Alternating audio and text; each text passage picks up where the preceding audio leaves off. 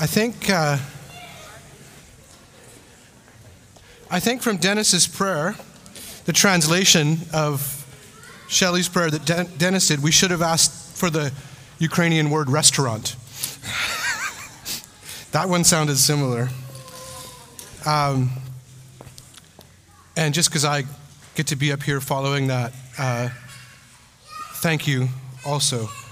Picture you, Dennis, working late through the night and doing these kinds of things, and both the the love that is evident, but also, and you can feel it too, I know you guys can too, the displacement, the sorrow, you can feel that as well. And what war does and the pain that it brings. So blessing to you, Dennis and Irina, and the whole Kovalchuk family. We're going to read scripture. Uh, we're going to read the book of Matthew, chapter eight, just verses one through four. It's a short reading. May God add his blessing as we read. When Jesus had come down from the mountain, great crowds followed him. And there was a man with a skin disease, with leprosy, who came to him and knelt before him, saying, "Lord, if you're willing, you can make me clean." And Jesus stretched out his hand and touched him, saying, "I am willing, be made clean." And immediately his skin disease was healed. And then Jesus said to him, "See that you say nothing to anyone, but go show yourself to the priest and offer the gift that Moses commanded as a testimony to them." This is the word of God for the people of God. Thanks be to God. So we've taken up this series that we're calling Epiphanies. It's actually, in many churches, this Sunday would be known as the third week of Epiphany, which sounds like a lot, actually. I don't know if you can handle three weeks of Epiphanies. You might get a bit tired, but it's just a church calendar thing. It's just the Christian calendar in some circumstances calls this season Epiphany, and this is the third week in Epiphany. That transcendent moment of seeing, a from now on moment, a realization that might just change your life, that stays with you. Last week, we were up in the mountains with Archie on a hike, and you could see in the way that Archie spoke that that epiphany remains with him. An awareness of the presence of God in a moment. And then Kim told us about Elijah at Mount Carmel, showdown between Elijah and God and the false prophets, the false gods, and a, a dramatic victory for Elijah, which should have been an epiphany moment, maybe. Maybe those peak victories are the epiphanies, but it turns out no. After that peak moment, that victory, Elijah's off kind of running for his life, and then does this thing that so many religious people do. You may have done this, and I'm not condemning you for it. Elijah does this thing that a lot of religious people do where they say, "I'm the only one. Everybody else doesn't care. I'm the only one." And God should have probably said to him, "Elijah, give your head a shake. But because God's more compassionate than me, God said, I'll speak to you." And then you know the story, storm and earthquake and all these spectacular things happen. But God's not in those things. Dawns on me that God's hand can make those things happen, but God's not in those things. And Elijah then hears a gentle breeze, a quiet voice, and God's in that. There's the epiphany. God's presence. So our scene of consideration for today is again at a mountain, but it's not really a mountain, it's more of a hill. It's the Sermon on the Mount, which we considered much of last year, or portion of. It's not really a mountain at all, just this slight hill. And Jesus finishes a sermon. It's the longest sermon we have of Jesus. And he heads down the hill, and that's where we get the scene I read.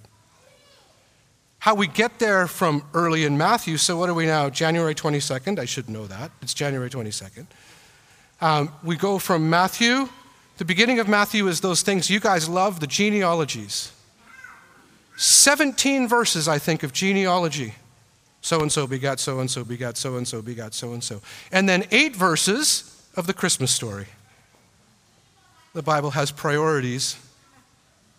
And then you get, as part of that, the Magi and then Herod. So the Magi, the wise men, visiting. Visiting not the stable and the manger, but likely house sometime later. And Herod then issuing this decree, you remember, right? That all the young male children, babies, would be killed. Then you get the story of John the Baptist. So there's this, like, just jump in time. John the Baptist preparing the way for Jesus. Then you get the story of the calling of the first disciples and the Sermon on the Mount, which is chapters five through seven. Oh, there's the temptation in the desert. That's pretty important too. And then chapters five through seven, the Sermon on the Mount, and then this story.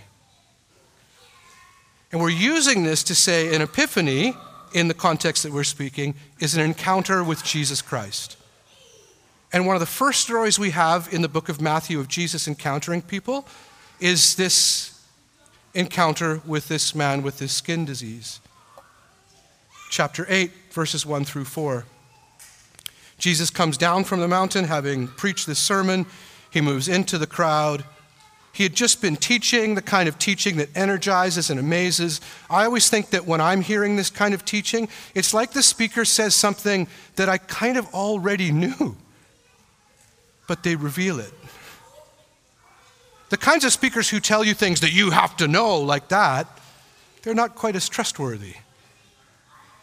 But Jesus speaks in such a way that the crowds are amazed. And then he heads down into the crowd when his sermon is done.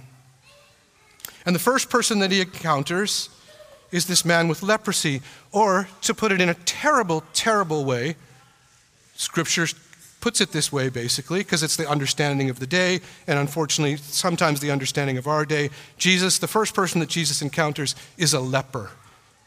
Can you imagine being called by the, th- the thing of your greatest struggle? He encounters a man. I don't think Jesus saw him as a leper.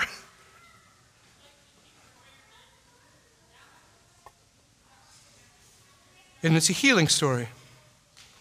Jesus heals the man. But the story never uses the word healing. What word does it use instead? Cleansing. What could that mean? Cleansed from what? Leprosy was considered to be highly contagious, which it's not. It was considered to be a sign of judgment from God, which it's not. But that was the thinking of the day. The tragedy is that that kind of thinking remains with us to this day, people who are outcasts. This man was oppressed not only because of the terrible disease, but he was oppressed with the rejection of the world, and particularly told that he was rejected, judged by God. So what is it then in this man that he feels compelled to move not away from the holy teacher who's just preached this sermon, but towards him? He moves towards Jesus, kneels down, and says to Jesus, if you choose, you could make me clean. It's not, oh, preacher, I liked your sermon today. Good, good word, thank you. He doesn't reflect on the sermon. He moves towards Jesus and says, if you choose, you can make me clean. And then Jesus does this remarkable thing. He stretches out his hand and he reaches and he touches the man. The, the text says he had to stretch out, to reach, to do this. The social law and the religious law of the day was clear. You must not touch a leper. In fact, priests and religious leaders, the kind of people who speak on mountains to crowds of people, we're not allowed within six feet of a leper. Doesn't that six feet sound different now? And the leper must call out as they're walking or moving through the community, unclean, unclean, about themselves.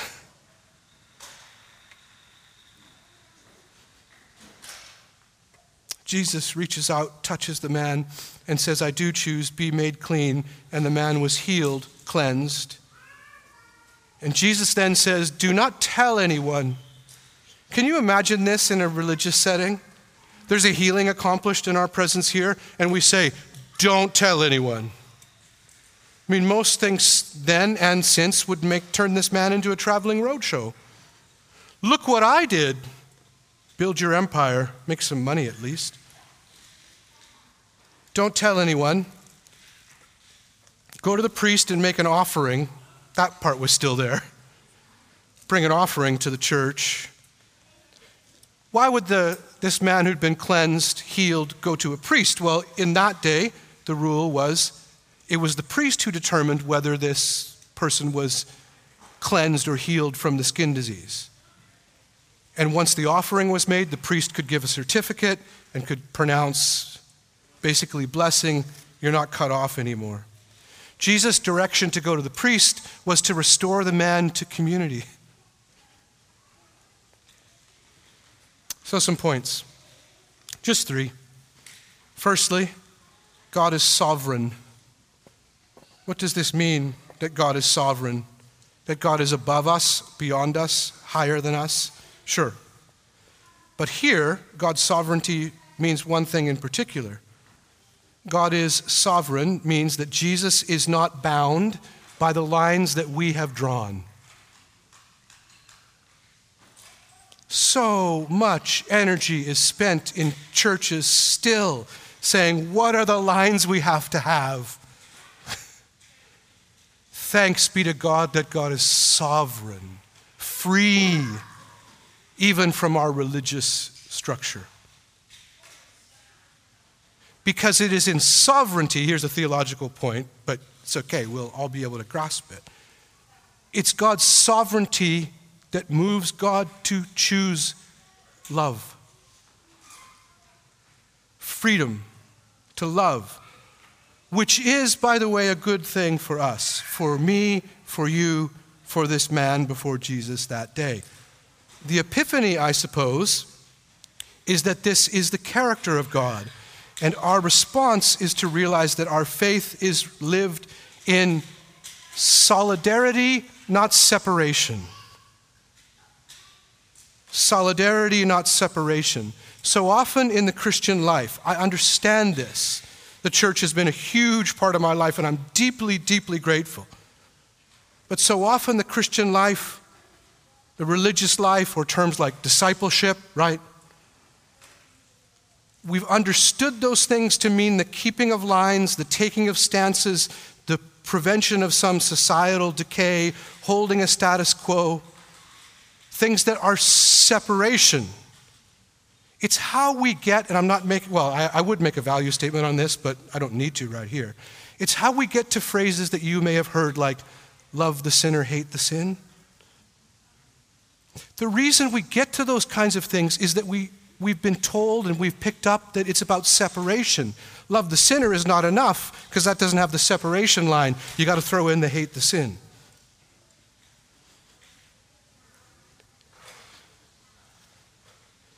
It can be difficult emotionally and spiritually. If you've been raised in this kind of faith and you've been a good person and you've tried to do things right in your faith, it can be difficult to see that our call is to solidarity, not separation. And that we understand the character of God in that which moves us in this solidarity, not the separation.